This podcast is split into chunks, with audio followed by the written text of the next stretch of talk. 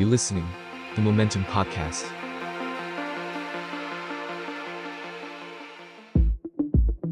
Beholder Podcast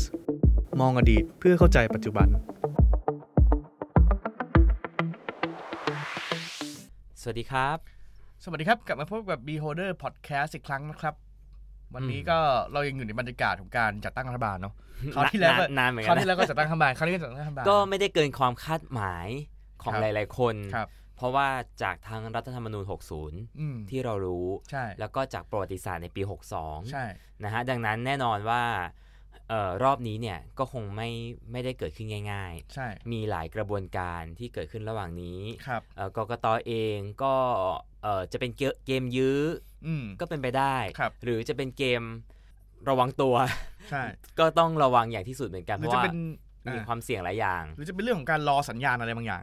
ไม่รู้ก็เป็นไปได้เนาะยังไงก็ตามครับในระหว่างการจัดตั้งรัฐบาลที่ยังมีปัญหาอยู่นี้มันมีเรื่องนึงที่เกิดขึ้นตั้งแต่หลังจากวันเลือกตั้งละก็คือเรื่องของ ITV ที่ถูกปลุกขึ้นมาอีกครั้งนึงหลายคนบอกว่านี่คือเครื่องมือจัดการ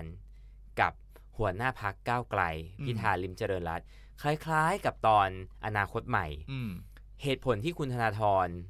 ไม่สามารถเป็นสสได้ก็คือมาจากการเรื่องเป็นถือหุ้นสื่อครับเหตุผลเดียวกันนี้คุณเรืองไกลไปร้องครับก็วันนี้เราจะกลับมาย้อนตำนานของ ITV เนาะผมก็ไม่คิดเหมือนกันว่าวันนี้ปี2566ปี2023เนี่ยเรื่อง ITV มันกลับมาอีกครั้งนึงแล้วก็มันกลับมาด้วยคำถามว่ามันยังเป็นสื่ออยู่มั้ยหลายคนลืมไปแล้วหลายคนเกิดไม่ทันหลายคนไม่ทันด้วยหลายคนไม่รู้ว่าคืออะไร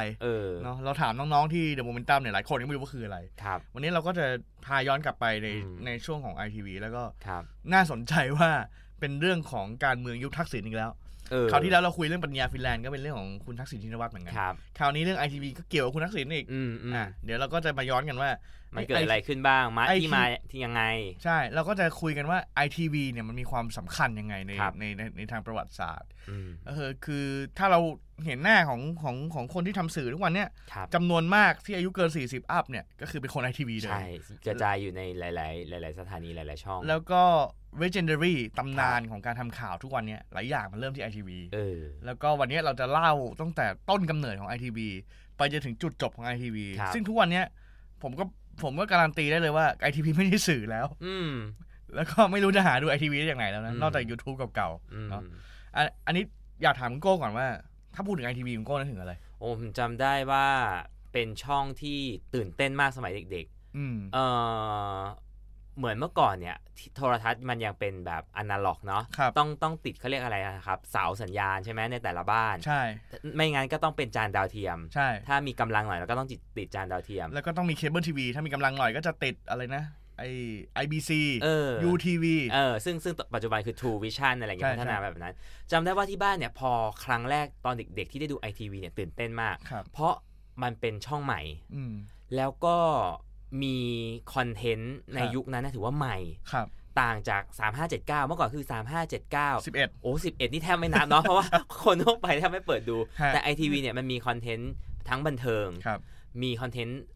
รายการเด็กผมจำได้ว่ามีค่อนข้างเยอะถ้านอกจากช่อง7มีเจ้าขุนทองแล้วเนี่ยแล้วก็หรือ Disney Club อะไรเงี้ยก็ต้องดู ITV จะมีรายการเด็กค่อนข้างเยอะแล้วก็รายการข่าวเพราะว่า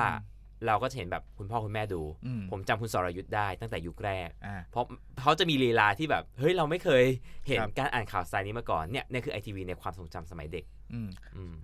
คือถ้าเราพูดถึง ITV เนี่ยต้องย้อนกลับไปก่อนนั้นหน่อยนึงว่าทำไมถึงเกิด ITV ขึ้นมาได้อ๋อจำได้อย่างหนึ่งสโลแกนเขาไง ITV ทีวีเสรีซึ่งตอนนั้นเราก็ไม่เข้าใจว่าแล้วมันช่องอื่นมันไม่เสรียังไงทีเนี้ยมันก็เป็นสโลแกนสำคัญเลยแล้วก็เป็นเขาเรียกว่าเป็นหลักการสำคัญในการตั้ง ITV ขึ้นมาถ้าเราจำกันได้เราเคยพูดถึงเหตุการณ์พฤษภา35พฤษภาธมินนี่หลายคนเรียกนะครับก็เกิดขึ้นในช่วงเวลาที่สื่อของประเทศไทยเนี่ยมันอยู่ภายใต้รัฐทั้งหมด3กับ9อยู่ภายใต้อสมทอสมทอยู่ใต้สำนักนายกเนาะ5กับ7อยู่ภายใต้กองทัพบกชัดเลยอันนี้ชัดแล้วก็ช่อง11กรมประชาสัมพันธ์เนาะฉะนั้นเวลานั้นเนี่ยเวลาที่เกิดเหตุการณ์ชุลมุนในเหตุการณ์พฤษภา35เนี่ยตอนนั้นเนี่ยรัฐบาลเนี่ยก็เป็นรัฐบาลซึ่ง เป็นรัฐบาลสืบทอดอำนาจจากรสช.นี่แหละเป็นรัฐบาลที่สืบทอดอำนาจจากการรัฐประหารพอเกิดการปะทะกันระหว่างทหารกับประชาชนเนี่ยสื่อทุกสื่อกลายเป็นเข้าข้างรัฐบาลหมดกลายเป็นเข้าข้างทหารหมดสามารถควบคุมได้ใช่แล้วสิ่งที่คนจะติดตามสื่อในเวลา30กว่าปีที่แล้วเนี่ยเขาไม่ได้สามารถติดตามในโซเชียลมีเดียได้เขาไม่รู้ว่ามันเกิดอะไรขึ้นเขาก็ต้องดูสื่อของรัฐปรากฏสื่อของรัฐเนี่ยโทนแอนด์แมนเนอร์มันไปทางเดียวกันหมดก็คือประชาชนก่อความวุ่นวายทหารมารักษาความสงบเนาะอันนี้คุ้นๆเนาะทีนี้มันก็เลยพอเหตุการณ์นั้นเนี่ยมันจบลงด้วยประชาชนได้รับชัยชนะคือสามารถกำจัดรสช.ไปได้เปลี่ยนรัฐบาลได้คุณสุจินดาคาประยุรลาออกจากนายกเนี่ยแล้วก็เกิดรัฐบาลซึ่งเป็นคุณอนันต์ปัญญาชุนเป็นนายกเนี่ยซึ่งก็อาจจะถกเถียงกันได้นะฮะว่ามันสุดท้ายก็ไม่ได้เป็นรัฐบาลประชาชนจริงๆเนี่ยแต่ว่าสิ่งที่เขารับภารกิจมาก็คือรับภารกิจในการปฏิรูปสื่อปฏิรูปสื่อในแง่ที่ว่าต้องการให้ทีวีซึ่งเป็นเขาเรียกว่าถ้าตอนนั้นเนี่ยก็เป็นห่วงโซ่สูงสุดของสื่อทั้งหมดละเพราะว่าทีวีนี่ก็เป็นอะไรที่มันเร็วที่สุดได้รับความนิยมที่สุดเข้าถึงคนมากที่สุด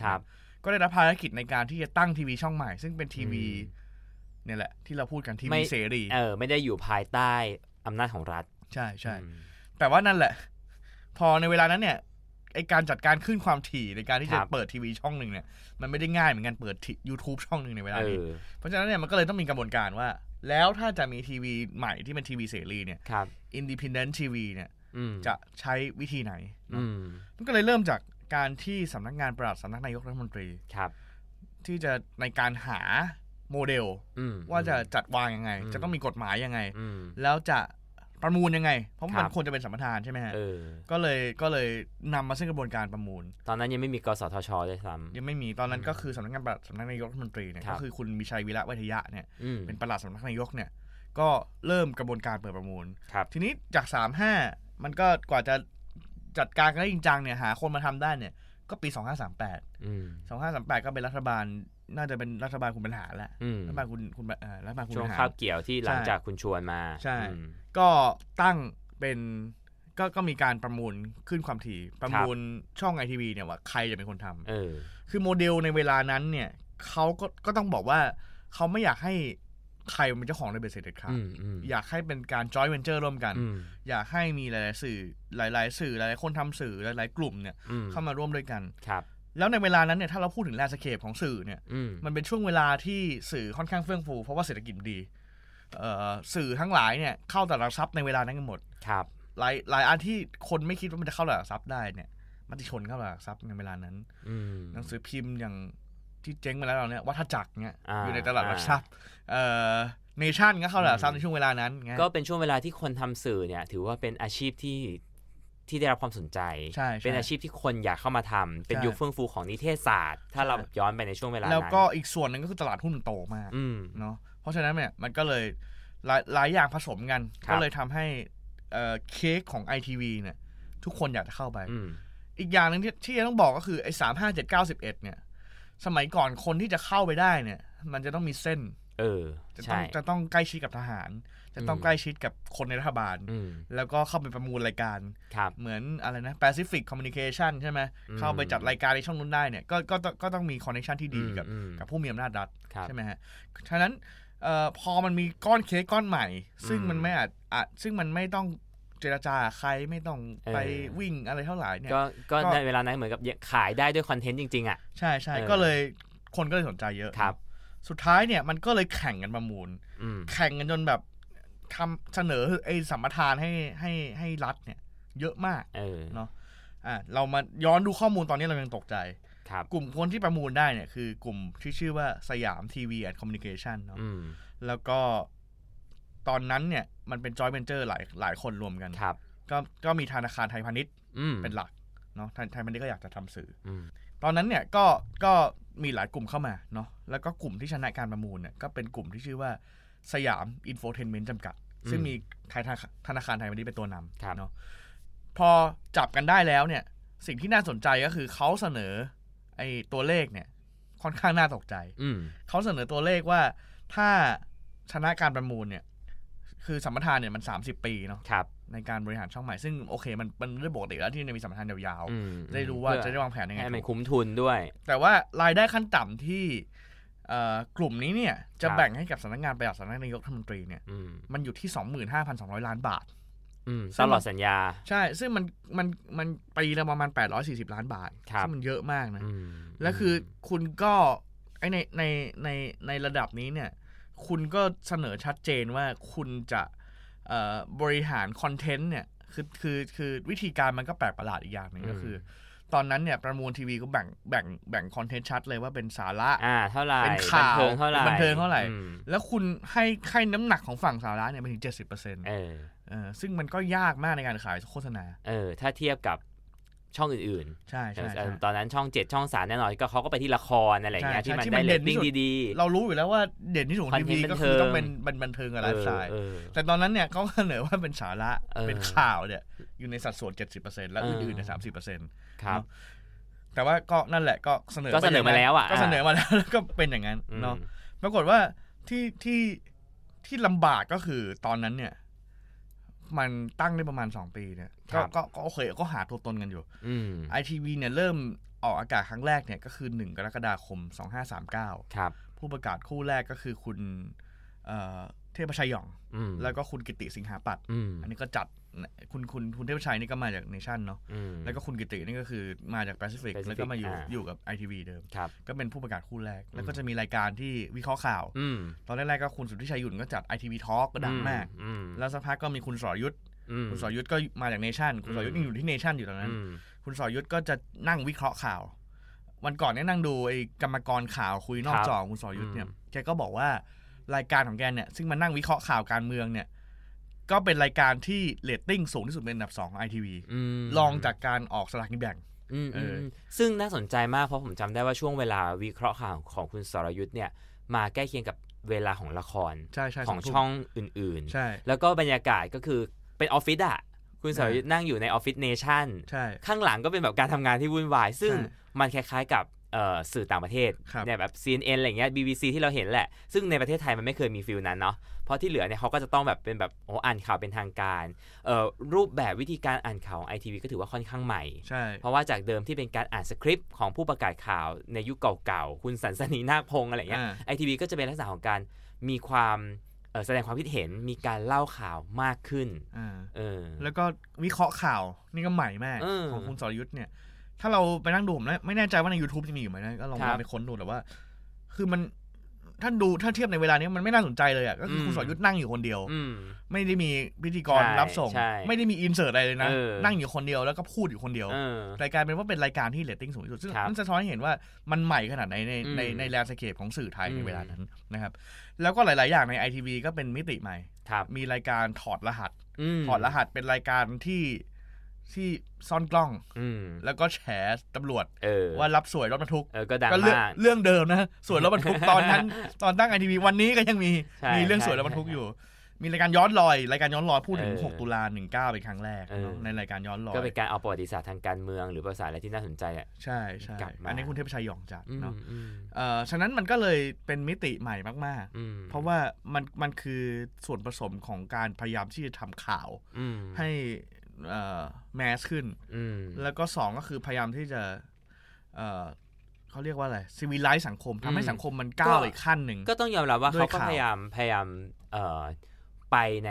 ตามวิชั่นของเขาที่บอกว่าแบบทีวีเสรีจริงๆก็คือพยายามนำเสนอเรื่องราวที่ก่อนหน้านี้มันไม่สามารถนำเสนอได้ภายใต้การควบคุมของรัฐแหละแล้วก็ ITV ก็พยายามพิสูจน์ตัวเองในการเป็นทีวีเสรีที่อยู่เหนือการควบคุมของภาครัฐด้วยการนำเสนอเนี่ยเรื่องที่มันแบบอินไซต์มากๆหรือเรื่องที่ก่อนหน้านี้สื่ออื่นๆไม่กล้านำเสนอแต่ถ้าพูดด้วยแว่นณเวลาเนี้ยณปี2566ไปจับเนี่ยก็จะรู้ว่าเฮ้ยเขาต้องมีปัญหาแน่นอนในการขายโฆษณาคุณทำรายการแบบแฉตำรวจทำรายการแบบวิเคราะห์รัฐบาลหนักๆคุณทำรายการแบบตรวจสอบรัฐบาลเนี่ยมันยากมากๆที่คุณจะหาให้ได้840ล้านต่อปีเพื่อไปจ่ายสัมปทานรัฐอีกทีแล้วแน่นอนคุณต้องมีปัญหากับรัฐคุณต้องมีปัญหารัฐบาลแน่ๆว่าเวลาคุณทำรายการอะไรเงี้ยไม่ว่ายังไงก็กระทบห่วงโซ่ข้างบนสุดทีนี้ปัญหาอีกอย่างก็คือ2538สักพักเปิดในปี2539เนี่ยสักพักมันก็ปี2540ซึ่งเกิดวิกฤตเศรษฐกิจต้มยำกุ้งฟองสบู่แตก ซึ่งแน่นอนแหละตัวเลขไปได้840ล้านเนี่ยลำบากแล้วสองก็คือกลุ่มผู้ถือหุ้นใหญ่สุดก็คือไทยพาณิชย์เนี่ยก็เริ่มระหองระแหงกับเนชั่นก็เริ่มรู้สึกว่าไอ้รายการก็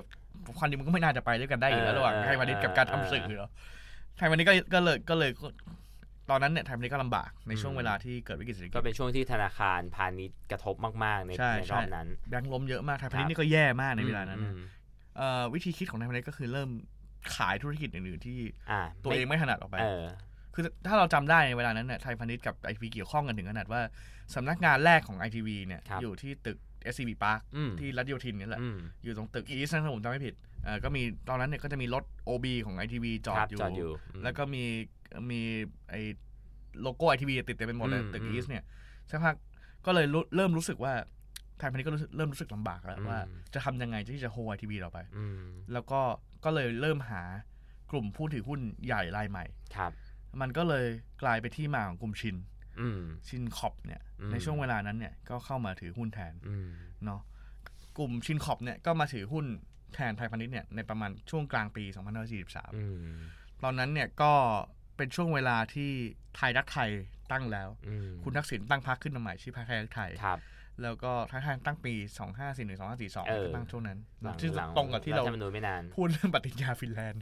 ในเทปที่แล้วเนาะไทยก็ตั้งในช่วงเวลานี้เนาะแล้วก็ชินคอปเนี่ยเป็นบริษัทที่ค่อนข้างได้รับผลกระทบจากวิกฤตเศรษฐกิจ40น้อยใช่แล้วก็เขาเติบโตมากในช่วงนั้นโทรคมนาคมเติบโตสูงแล้วก็เป็นเจ้าของหลายๆอย่างคือถ้าในปัจจุบันเราอาจจะมองแค่เรื่องของโทรศัพท์มือถือเรื่องของ AIS อะไรอย่างเงี้ยแต่ในยุคนั้นจริงๆเนี่ยต้องบอกว่าโอ้โหเรื่องของคอมพิวเตอร์เรื่องของระบบหรือแม้กระทั่งถ้าตอนเด็กเราจะรู้จักสมุดหน้าเหลืองใช่ไหมที่เป็นแบบรวบรวมแบบเบอร์โทรศัพท์อะไรทั้งหมดนั้นคืออยู่ในภายใต้ธุรกิจชินคอปเหมือนกันแล้วผมก็คิดว่าคุณทักษิณในแง่หนึ่งก็เป็นคนที่อยากทำสื่อตอนนั้นเนี่ยการเป็นก็อย่างที่บอกว่าการเป็นเจ้าของสื่อเนี่ยมันก็ไม่ได้โดยเฉพาะสื่อทีวีเนี่ยมันไม่ได้มีโอกาสง่ายนะแล้วก็พอมันมีทีวีที่เป็น independent TV เกี่ยวข้องกับรัฐน้อยแล้วคุณตั้งพรรคการเมืองขึ้นมาใหม่การที่มีพื้นที่สื่อของคุณเนี่ยมันก็เป็นเรื่องที่ privilege นะเป็นเรื่องที่มีอภิสิทธิ์เหนือคนอื่นนะฉะนั้นไอชินคอปก็เลยเนี่ยเข้ามาซื้อ ITV เป็นผู้ถือหุ้นใหญ่ ITV ตั้งแต่ปี43ก่อนการเลือกตั้งไม่นานแล้วก็เขียนปีเลยเขียนเนชั่นทิ้งไปเพราะว่าเนชั่นก็ไม่ได้ถูกกันอยู่แล้วก็น่ะฝั่งคุณเทพชัยคุณสรยุทธอะไรเงี้ยก็ไปตั้ง Nation Channel นั่นก็คือเป็นจุดกำเนิดของ Nation ในเวลาต่อมาใช่ๆๆแล้วก็ตอนนั้นเนี่ยก็เลยตอนแรกๆเนี่ยก็คนก็คิดว่าการที่ชินคอปเข้ามาเนี่ยมันจะเป็นเรื่องของการแทรกแซงสื่อไหมแต่ตอนหลังก็มีจริงๆมันก็มีกรณีที่ห้ามรายงานข่าวซึ่งเกี่ยวกับการซุกหุ้นของคุณทักษิณในช่วงเวลาที่เป็นนายกช่วงแรกเลยคุณทักษิณก็คือโดนคดีเลยว่ามีการแบบไม่ได้เปิดเผยใช่ไหมเป็นที่มาของคำว่าผิดพลาดโดยสุจริตบกพร่องโดยสุจริตใช่ที่เอาหุ้นไปให้คนขับรถเอาหุ้นไปให้แม่บ้านอะไรเงี้ยจริงๆก็ต้องบอกว่าคุณทักษิณเองก็เป็นจุดเริ่มต้นของกฎหมายการเมืองหลายๆอย่างในปัจจุบันมากๆเหมือนกันแล้วก็ในช่วงเวลานั้นเนี่ยก็มีช่วงเวลาเป็นการแข่งขันกันระหว่างพรรคประชาธิปัตย์และก็พรรคไทยรักไทยก็เกิดช่วงเวลาที่พรรคไทยรักไทยเนี่ยเช่า OB รถ OB สมัยก่อนเวลาถ่ายทอดสดคุณต้องเอารถใหญ่ๆไปแล้วก็ต้องมียิงสัญญาณสดไทยรักไทยเช่า OB ของ ITV ได้แต่พอ OB จะไปรายงานข่าวหาเสียงของพรรคประชาธิปัตย์เนี่ย ITV กลับไม่ยอมปล่อยรถให้ไปแล้วก็มีกรณีของกบฏ ITV กบฏ ITV ก็เป็นเรื่องที่ดังมากก็คือมันมีนักข่าวเป็นคนที่อยู่ในฝ่ายข่าวของ ITV เนี่ย21คนซึ่งพยายามที่จะต่อสู้เรื่องการแทรกแซงสื่อการเข้ามาลุกล้ำในพื้นที่สื่อของกลุ่มชินของพรรคไทยรักไทยเนี่ยก็จนสุดท้ายเนี่ยผู้บริหารของ ITV ก็ไม่พอใจก็เลิกจ้าง21คนก็เป็นคดีในศาลปกครองคนที่เราเห็นกบฏ ITV ทุกวันนี้ที่ยังมีบทบาทอยู่ว่าเช่นคุณกรุณาบัวคำศรีเนี่ยก็เป็นกบฏ ITV คุณวิสารดิลกวณิชเนี่ยก็เป็นกบฏ ITV ก็กลุ่มนี้ก็ฟ้องศาลปกครองฟ้องศาลแรงงานจนชนะเนาะแล้วก็ ITV ต้องกลับมาจ่ายค่าชดเชยแล้วก็ต้องกลับมาจ้างเหมือนเดิมคนกลุ่มนี้ก็อยู่กันได้สักพักนึงเดือนนึงหรือบางคนก็ลาออกเลยหลังจากเขากลับมานั่นนะฮะแต่ว่าก็เป็นหมุดหมายสำคัญว่ามันเป็นการต่อสู้ของการแทรกแซงสื่อแล้วก็สามารถทำให้ได้รับชัยชนะแต่ในเวลานั้นชินคอปกับ ITV ก็ยังอยู่ด้วยกัน อย่างปกติเนาะเขาก็ย้ายสำนักงานใช่แล้วก็จากไทยพาณิชย์มาแล้วถูกไหมฮะแล้วก็ใช่ก็ย้ายไปอยู่ที่ตึกชินวัตร 3นะครับแล้วก็ในช่วงเวลาหลังจากเกิดเหตุการณ์กบฏ ITV แล้วเนี่ยเท่าที่ผมจำได้ในความทรงจำเนี่ยก็ไม่ ITV ก็ไม่ได้ถูกมองว่าเป็นทีวีของทักษิณไม่ได้ชัดขนาดนั้นเท่าไหร่นะครับก็ไม่ได้ชัดขนาดนั้นแต่ว่าก็จะมีภาพของความเป็นสื่อมืออาชีพมีความเป็นกลางมีอะไรเงี้ยพอสมควรก็คือถ้าเทียบกับสื่ออื่นในเวลานั้นก็ยังคงมาตรฐานสื่อที่นำเสนอข้อมูลได้ค่อนข้างแตกต่างคิดว่ากล้าที่จะพูดเยอะกว่าสื่ออื่นคิดว่าเขาก็คงได้บทเรียนพอสมควรเนาะแล้วก็ทีนี้พออำนาจรัฐเนี่ยมันอยู่ในไทยรักไทยอยู่กับคุณทักษิณเนี่ยส่วนหนึ่งเนี่ยก็คือมันทำให้สามารถแก้สัมปทานบางอย่างได้ซึ่งมันกลายเป็นปมในเวลาต่อมาเนาะที่เราบอก 70-30 ปัญหาสปอนยากเนี่ยก็มีความพยายามในการที่จะเข้าไปแก้ไขกับสำนักงานปลัดสำนักนายกรัฐมนตรีว่างั้นเปลี่ยนใหม่ขอเป็น 50-50 แล้วก็หลังจากนั้นเนี่ยลดรายการสาระบันเทิงลดรายการสาระลดข่าวลงแล้วก็เพิ่มบันเ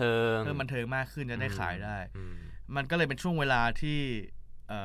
ITV ก็ดึงกลุ่มใหม่ๆเข้ามาช่วงหลังๆเราจะเห็นละครก็มีกลุ่มของคุณไตรภพลิมประภัทรบอล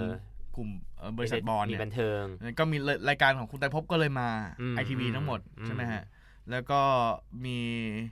การตนาเข้ามาครับมันก็เลยมีอะไรนะวัยชนคนมหัศจรรย์เข้ามามีละครหลายอย่างเข้ามาเนาะก็เลย ITV ก็เลยมิกซ์หลายอย่างมากขึ้นมีซีรีส์เกาหลีเนาะสูตรรักข้าวห่อไข่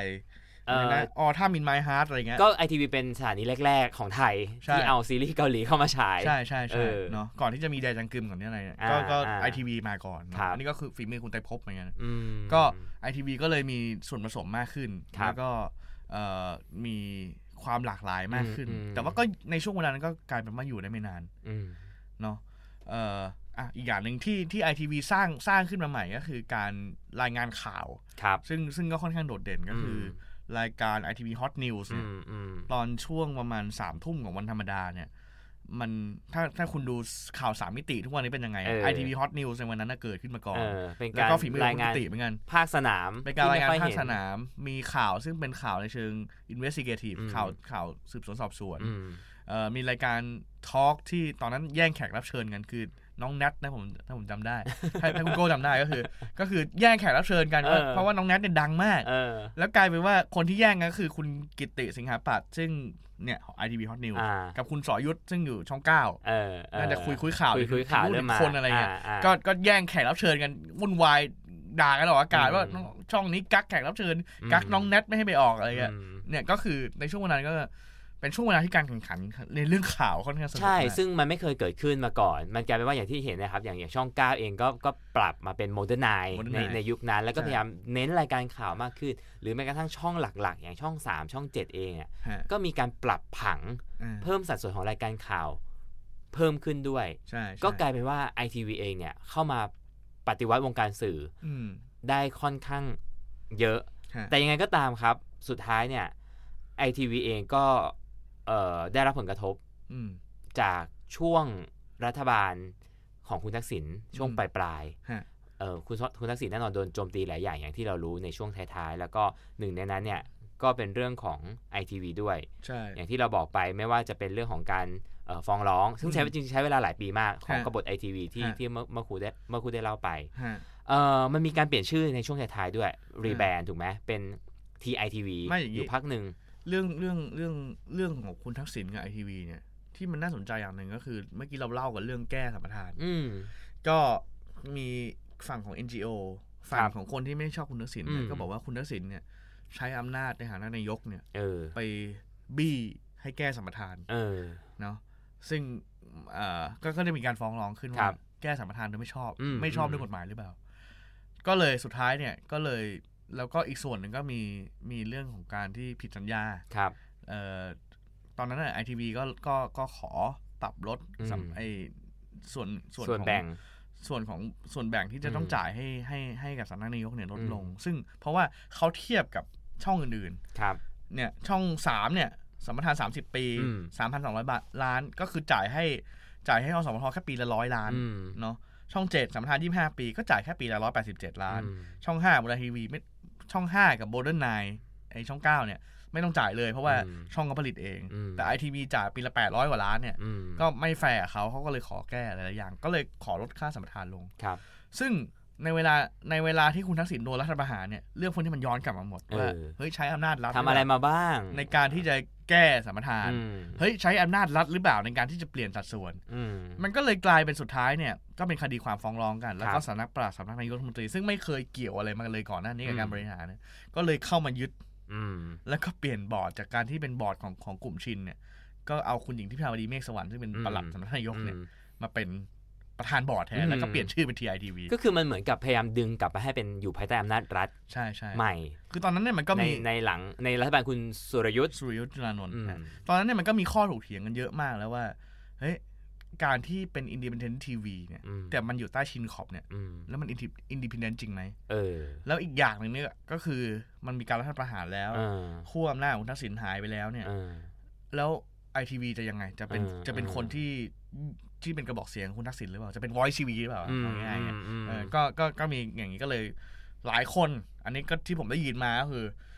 วันแรกที่มีการรัฐประหารเนี่ยสื่อหลายคนที่อยากจะเข้าใกล้อำนาจรัฐมากๆหน่อยอยากจะเข้าใกล้พวกรัฐประหารมากหน่อยก็อยากจะยึดคืนแล้วเอามาทำเองเนาะซึ่งไอกระบวนการเนี้ยมันก็ดำเนินต่อเนื่องในช่วงเวลาปี2550ครับแล้วก็เร่งให้จบก่อนที่รัฐบาลคุณสุรยุทธ์จะพ้นจากอำนาจในการที่จะมีการเลือกตั้งในการที่จะยึด ITV กลับมาแล้วก็ทำช่องของตัวเองซึ่งสุดท้ายเนี่ยมันก็สำเร็จก็คือ1ก็คือเร่งดำเนินการยึดสัมปทาน ITV เร่งจัดการ ITV ให้พ้นสภาพสื่อแล้วก็เปลี่ยนรูปแบบใหม่ก็มีพระราชบัญญัติขึ้นมาใหม่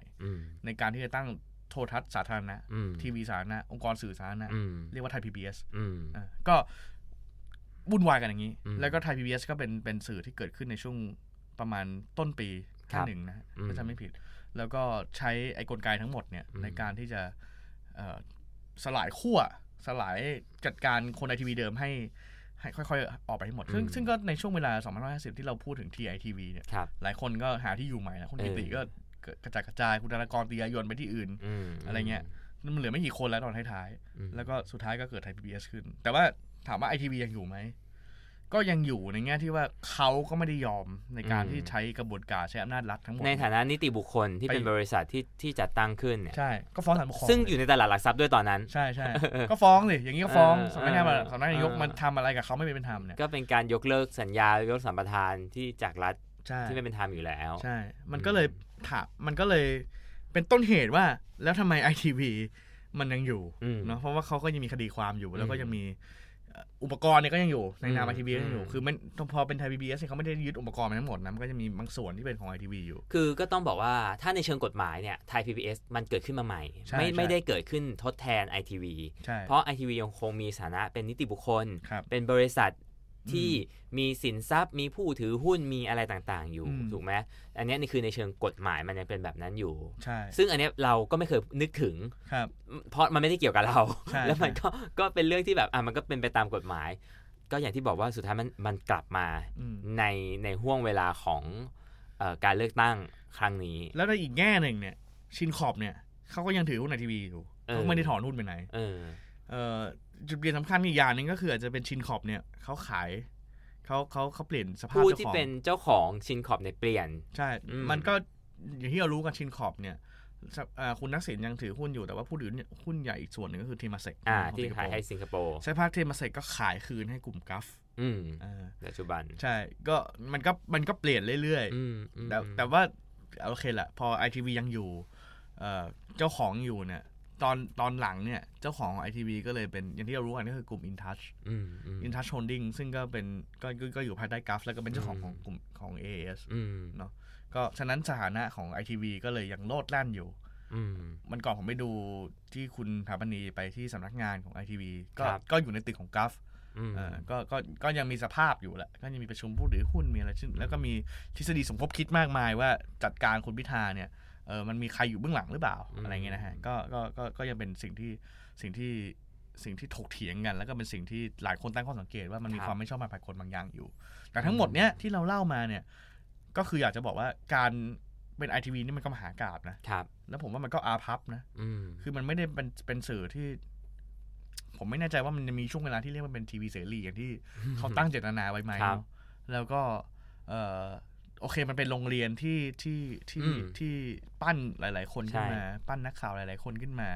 ปั้นหลายคนที่เราเห็นหน้าทุกวันนี้ก็มาจาก ITV แต่สิ่งที่เราตั้งข้อสังเกตก็คือเมื่อปั้นคนพวกนี้ขึ้นมาได้